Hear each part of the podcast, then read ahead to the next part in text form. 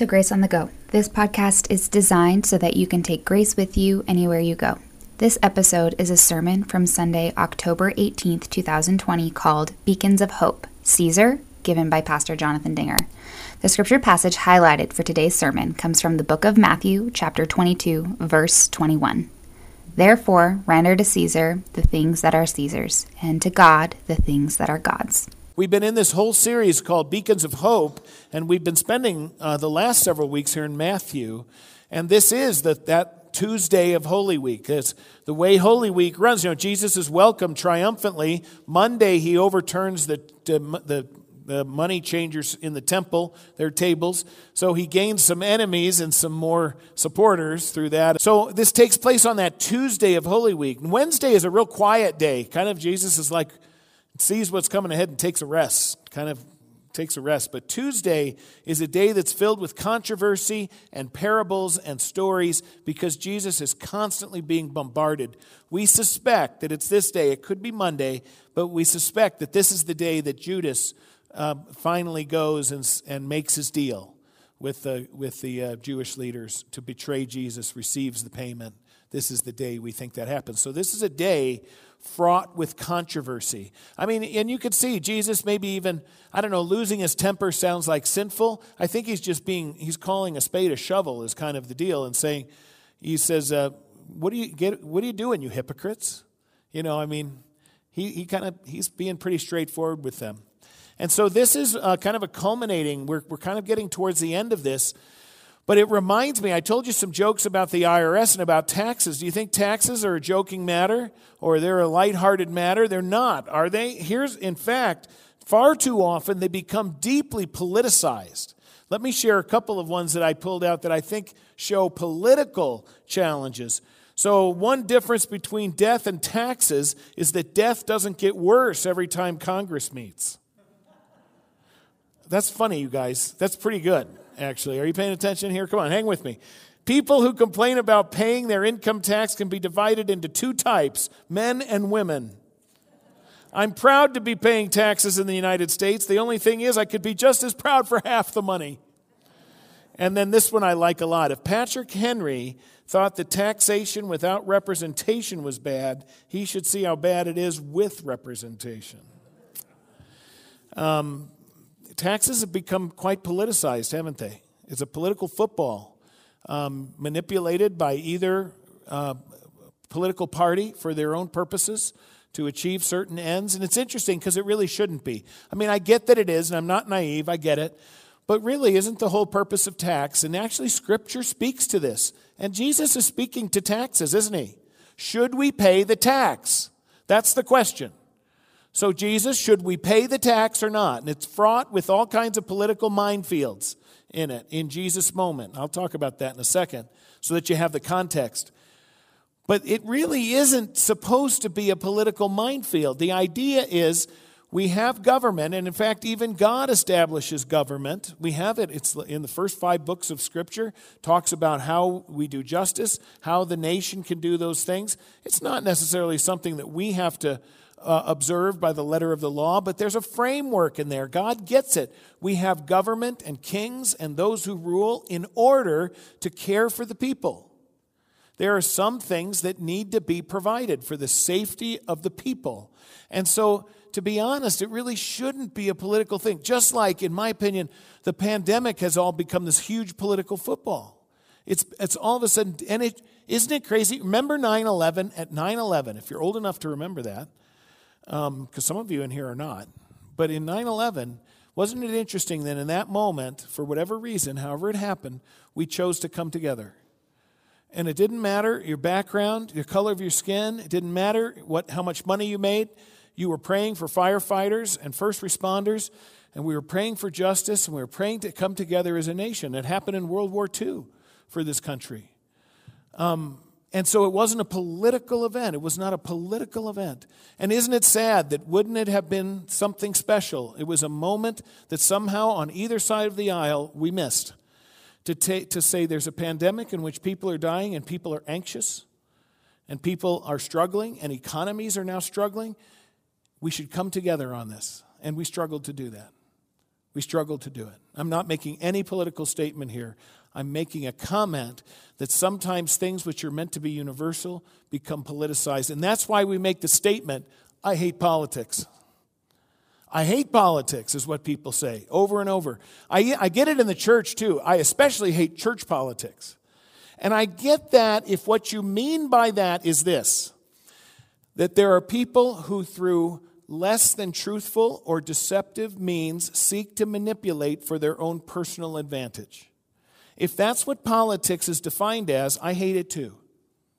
But to be honest, even in the church, like when Jim, Pastor Von Bush, by the way, just to let you know, he's in the midst of preaching in there right now, or in his worship service there in Trinity. And it was funny, we are like so on the same wavelength, especially Teresa and, and, and, and I. As I was dialing his number, she texted me this morning at about 7 o'clock.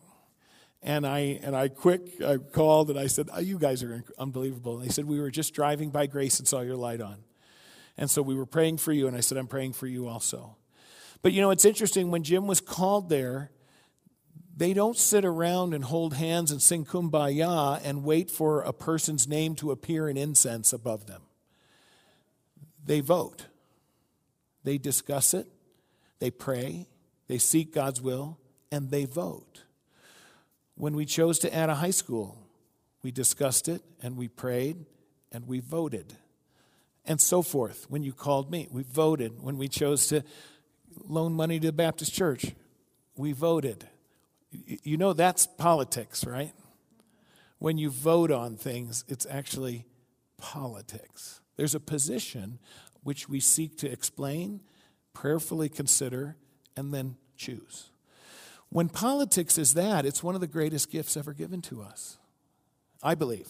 It's one of the great gifts that God entrusts to us the opportunity to actually choose directions in ministry, seeking to follow His will and His way. That's a great honor. That's a tremendous privilege. And we should take it seriously and honestly. And so, what I think is happening here, because I really appreciate this text, because when, when Jesus speaks pointedly, because here's the context they are trying to trip Him up badly right? They've, they've been trying all along. And Jesus has dodged this and continues to keep his focus on his purpose, which is ultimately the cross and the restoration and redemption of God's people, their rescue from sin. And so he's not willing to get embroiled in this in the manner in which they want to entrap him. Because it says it, right? They were trying to trap him. So you know it's, it's deceptive and it's ungodly and it's just wrong. And Jesus does more than simply dodge this cleverly. He's actually giving us something to hang on to. And that's what I want to share with you today. Because when I read this text, I went, Are you kidding me?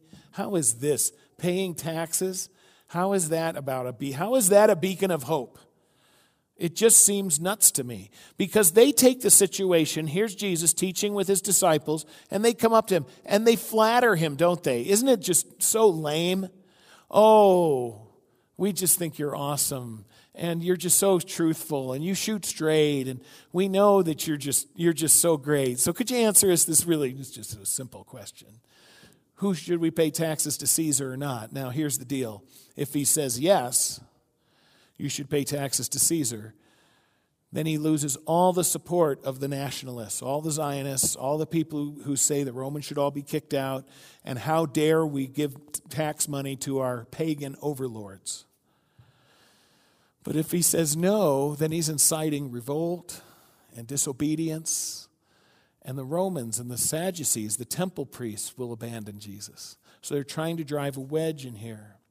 And so Jesus' answer is powerful. Some people almost just toss it off as a clever response, a dodge. He, he, dodges the bullet. He does far more than dodge the bullet here. He's teaching. He's teaching something significant. So I want to share with you why this is such a beacon of hope, because what Jesus is really speaking to is talking about um, authority and governing authorities in our lives, even human ones. So, um, G.K. Chesterton, who was, uh, C.S. Lewis was a great admirer of Chesterton as an author and thinker, political thinker, um, um, spiritual Christian thinker. And Chesterton once made this quote He said, Once you abolish God, government becomes your God. And it's an interesting, interesting quote because it almost seems like we have so much of our culture now kind of hoping that government will solve the problem.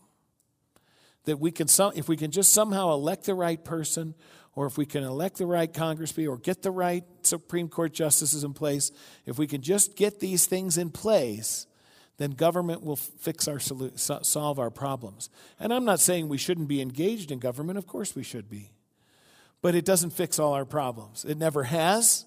It has never managed that, and I can promise you that it never will, in fact, solve those problems. I would add to Chesterton's quote and say this What happens when the government is no longer? Now, where's your God? And so, this is a call back from Jesus to remind us of who really is the authority. How is this a beacon of hope? Let's take the first point. Let's just go on to the first point. As I look at this, I started doing my research on it, on the different passages and the context which would be brought into it. I'm going to look at Psalm 47, and we're going to look at Psalm 2 also. If you, if you have a Bible or a phone with you and you want to go to Psalm 2, I'm going to do that in a few minutes, and you could follow along. I'm going to, in all seriousness, I, I want to share something that Jim and I have not really shared. It wasn't too far into the pandemic, March and April in which more than once, both Jim and I had to deal with people in tremendous distress. And it was all driven by the pandemic. Now, some of you may not be able to relate to this, but some people with PTSD, some people who are feeling exceedingly isolated, who are struggling with clinical depression, when you added on the layer of the pandemic and the nature of the way it was being reported and information was being shared, there was more than one time for both of us where we literally had to talk people down from taking their own life, from uh, abandoning their family, from simply checking out of life completely. Now, you may not be able to personally relate to you to that. I am telling you that that is a real thing. I am also telling you that especially young people, millennials, uh, the number of suicide attempts tripled during this time of pandemic. That's for our youngest, that young group. We know that the incidences of depression and isolation, people's fear and anxiety. I don't know how many of you have ever been in a spot where it almost feels like the toilet bowl is swirling and you're about to get flushed down, and all you can see is things spinning. And it is so hard to have hope and to, and to, and to believe that there's a future which you can cling to and to which you can get. I'm thankful for the opportunities we were given to step into people's lives, and I'm thankful that those people are doing okay. But I am just telling you, more than once for both of us did we have people in tremendous distress. I don't know if you can relate to that or you know of people, but I'll give you a simple one just for my own life that doesn't really even begin to compare to that we were in seminary and uh, we had tried to sell our house and we couldn't sell our house in Seattle, couldn't sell it, couldn't sell it. Finally, at the very end, somebody came and said, I'll buy it if you'll, if you'll carry the contract. Talked to my tax guy. He said, Oh, it's a great idea. Yeah, do that. He for, forgot to tell me that that's all taxable income. And so we carried the contract and got rent payments from this person, and I never paid tax on it.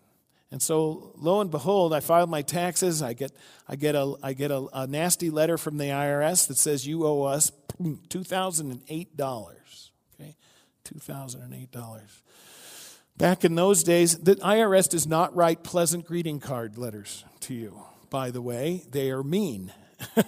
it's, it feels mean, and it's very scary, and your hair starts kind of stands up. I'd never encountered this. Uh, I, I'm, I just had never encountered this. I'm in seminary. We don't have two nickels to rub together hardly. We're barely making the bills. We were fortunate that we could. And here is this bill. And essentially, it includes with it threats of jail.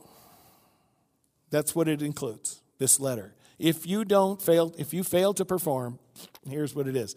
Now that's, geez, that's almost 30 years ago now. And I laid awake at night I mean, I don't think I slept for two weeks. Now, this is just a $2,000 bill. Now, when you have no money, $2,000 seems like a lot. When you have absolutely nothing, it's, and you have no idea where it's going to come from. Our cars weren't worth that. Even if we sold our car, we wouldn't have had that. And so I'm sitting there for two weeks not knowing what in the world to do.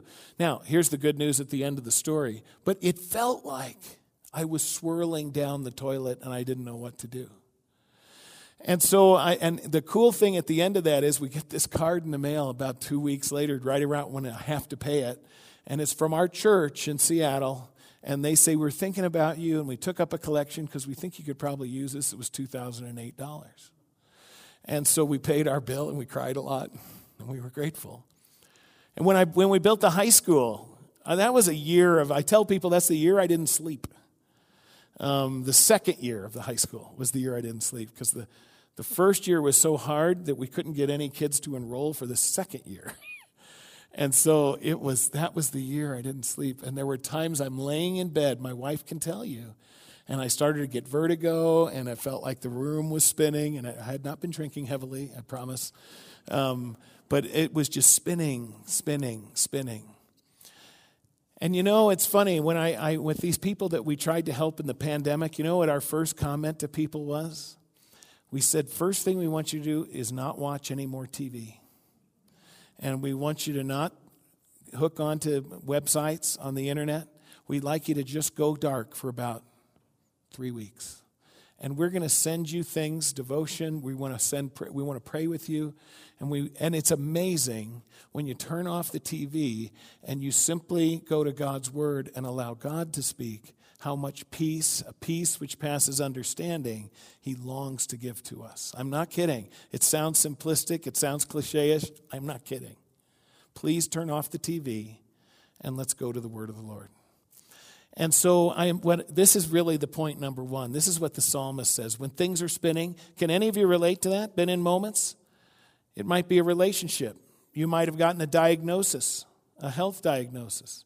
It might have been something with a kid who just went absolutely off the rails and you didn't know what to do. And it feels like it's spinning away from you. This is what the psalmist says. Go ahead and put it up there, uh, Mel. Take heart. God reigns over all. The psalmist in Psalm 47 For God is the king of all the earth. God reigns over the nations. God sits on his holy throne. With one of these people who I visited with, I said, I want you to close your eyes. And I said, I'm going to pray for you. And I prayed. And then I said, Now I want you to open your eyes. Is the world still spinning? And is the sun still shining? God is still ruling in his heaven. If you have Psalm 2 open, this is how I want you to hear that response. Why do the nations conspire and the peoples plot in vain? The kings of the earth take their stand, and the rulers gather together against the Lord and against his anointed one. Let us break their chains, they say, and throw off their fetters. The one enthroned in heaven laughs, the Lord scoffs at them. And then he rebukes them in his anger and terrifies them in his wrath, saying, I have installed my king on Zion, my holy hill. For the believer, God is longing for that to be a beacon of hope, that regardless of how the world spins, may seem to spin away from us, God reigns over all. So, regardless of the frenetic and frantic and caustic conversations that will take place over the next two or three weeks, please know God rules over all. Second thing, So, my dad was born in 1918. And uh, we used to have some great conversations. He wrote an autobiography, and I was his editor. So, we worked on it for a couple of years. And then he did an addendum, and I helped him. So, my dad's era spanned from horse and buggy. That's how he remembers the pastor coming to their house as a little boy. He came in his horse and buggy all the way to us writing and editing his book, his autobiography, online on on Microsoft on the computer, and then posting it online.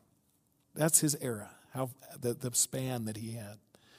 And you know, my dad, I remember, and that's one of the things I loved about my dad is he was a wonderful his, historian.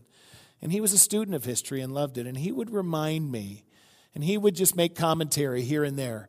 You know, people often think they're in charge, elections and those kinds of things. People come and go, presidents come and go, prime ministers come and go. But Jesus is the true king. The, the, the, the, psalm he would quote to me is Men are like grass, all men are like grass, but the word of the Lord remains forever. I'll, I'll, I'll treasure that for my dad.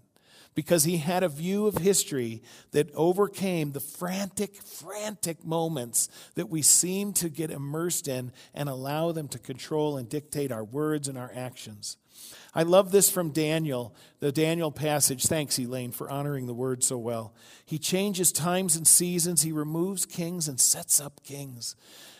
Daniel's reminding Nebuchadnezzar, You're here because God put you here, and he, can t- he will remove you as well. Whether their name was Cyrus or Sennacherib, even whether it was David or Solomon, God establishes rulers. But second point is this He establishes rulers and he removes them.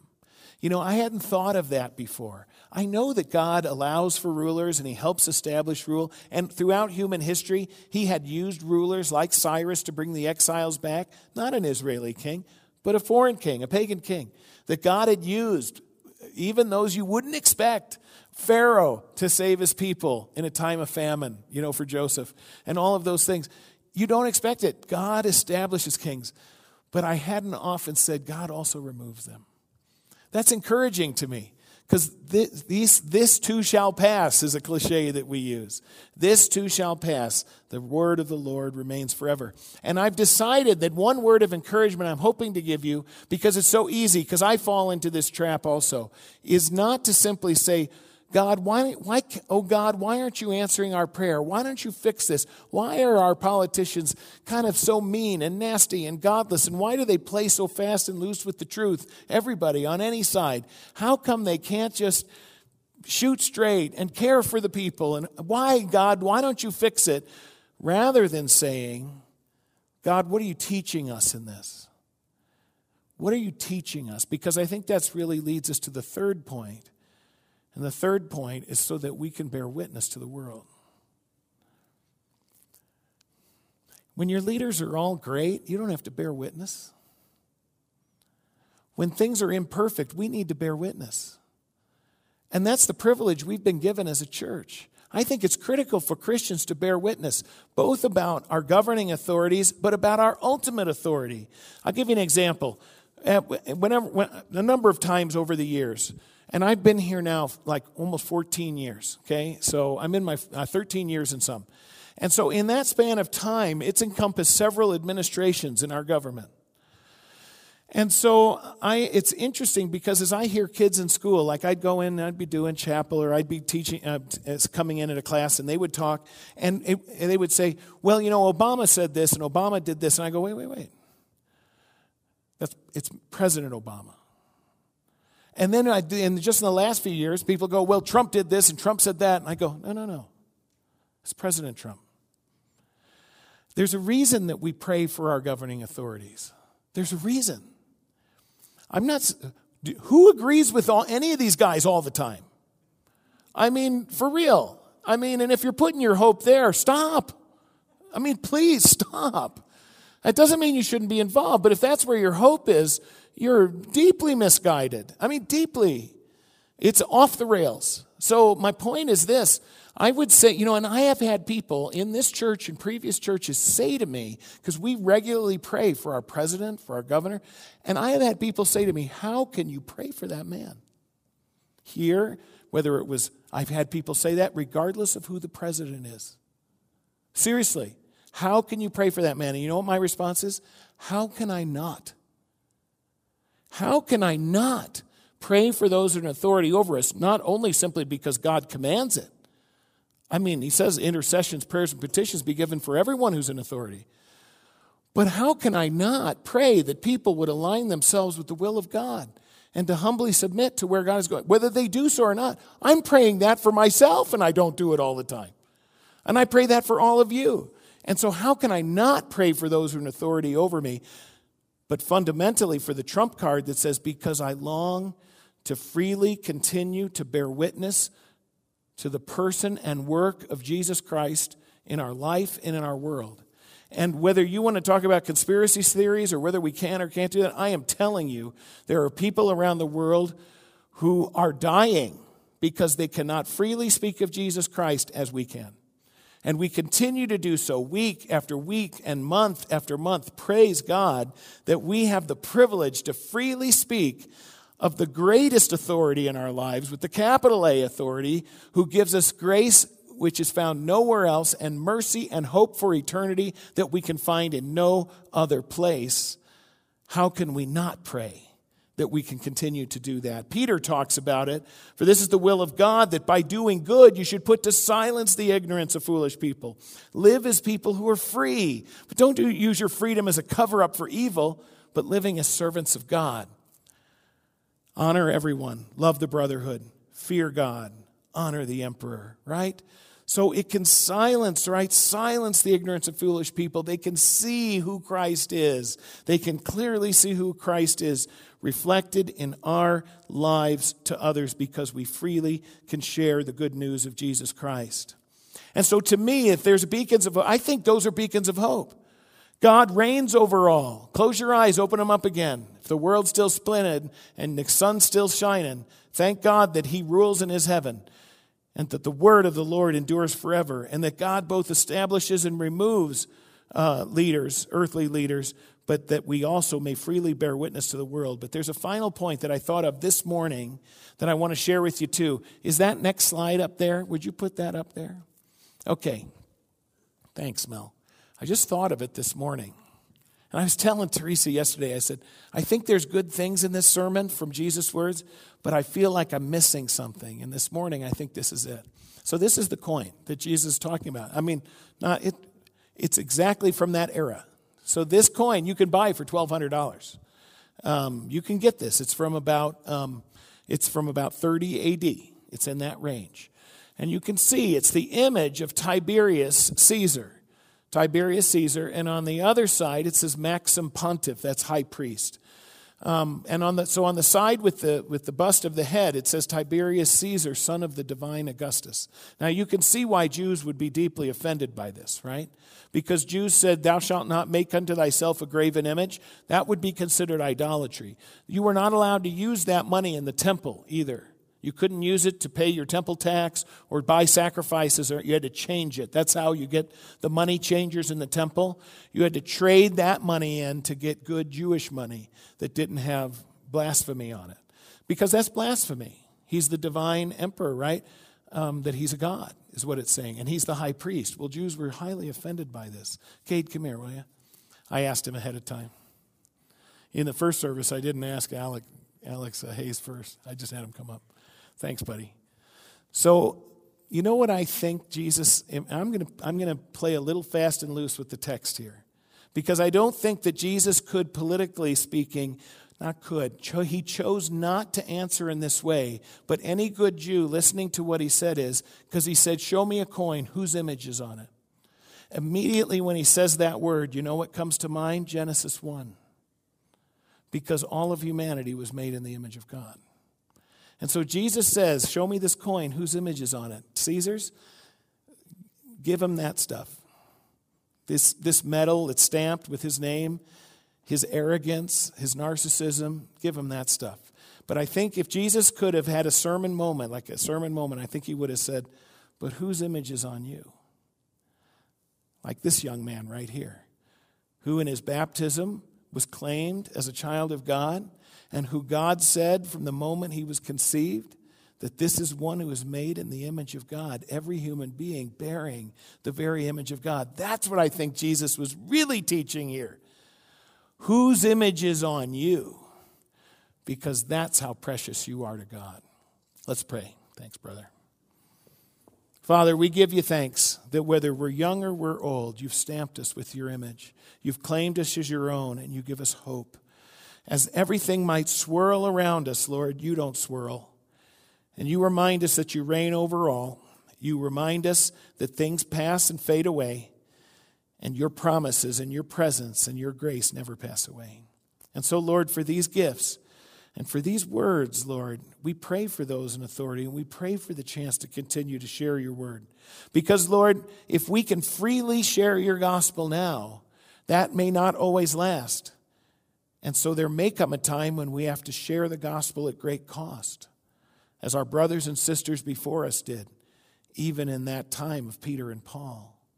And so, Lord, we thank you and praise you for the opportunity to share the good news, and that we may take hope and be encouraged in it. In the name of Jesus, amen. If you have any questions or comments about this sermon, email them to podcast at gracepocatello.org and make sure to subscribe to our channel to stay up to date on sermons and classes at Grace Lutheran Church in Pocatello, Idaho. This podcast is designed so that you can take grace with you anywhere you go.